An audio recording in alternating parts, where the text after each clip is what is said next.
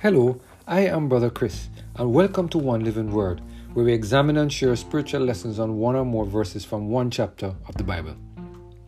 Today we're focusing on the topic, Lord, wash me clean, based on our reading of Leviticus chapter 15 and verse 2.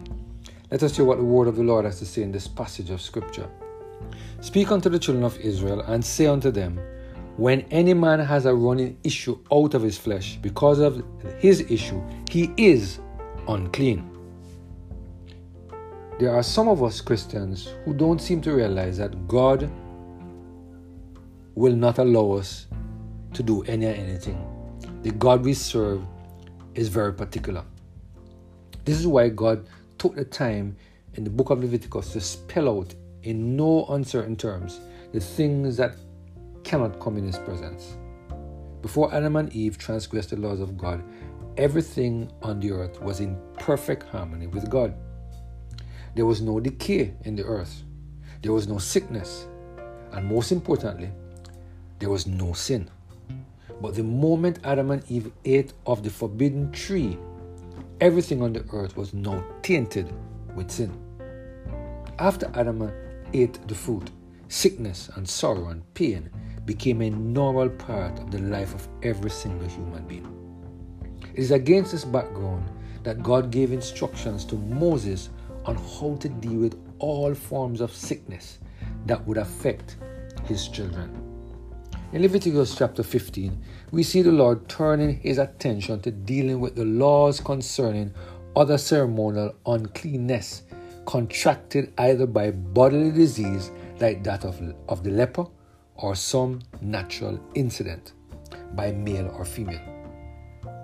In these laws, God outlined how someone who came in contact with a person that was unclean should treat themselves and the garments that they wore at the time their con- the contact was made with the sick person. Let us take a few minutes to examine carefully what the Bible says in verse 2. Speak unto the children of Israel, and say unto them, When any man has a running issue out of his flesh, because of his issue, he is unclean. When the Lord used the word running issue, what did he mean?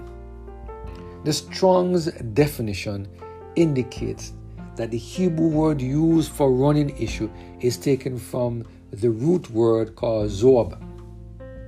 This is a primitive word which means to flow freely as water, that is, specifically, to have a sexual flux.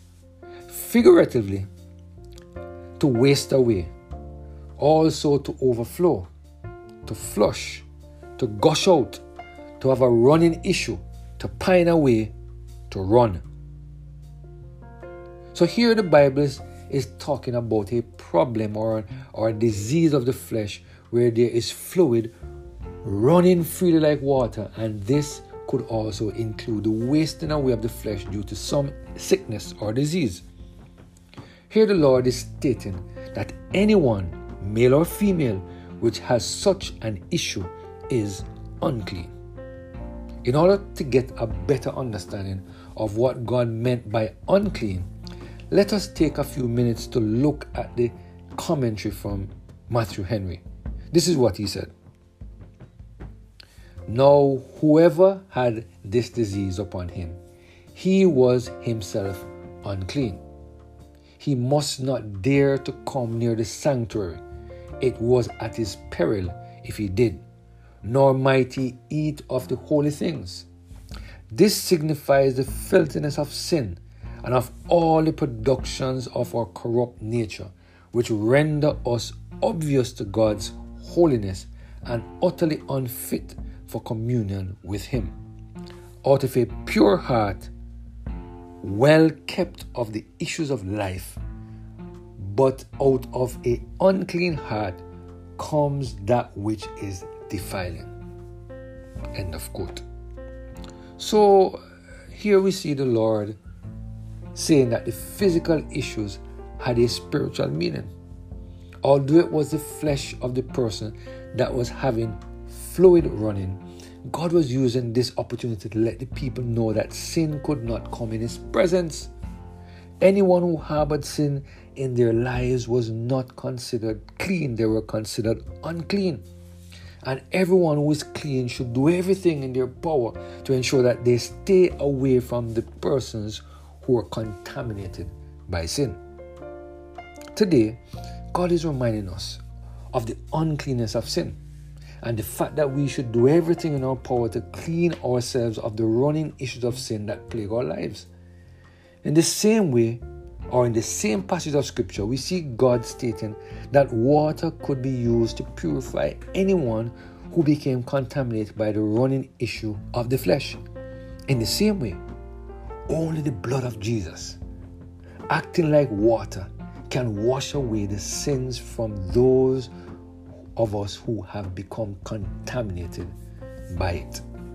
It is my prayer that we will continue to surrender every single area of our lives to the total control of the Holy Spirit so that God can help us to allow His blood, like water, to wash us clean from the running issues of sin of the flesh.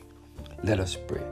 Heavenly Father, we thank you today for the reminder that, like water, applied to the running issues of the flesh, so the blood of Jesus Christ will apply to the running issues of sin within our lives. Wash us, dear Lord, with your blood. Cleanse us from all unrighteousness so that we can come before your presence, we pray. Through Jesus Christ, our Lord. Amen. Have a blessed and Holy Spirit filled day.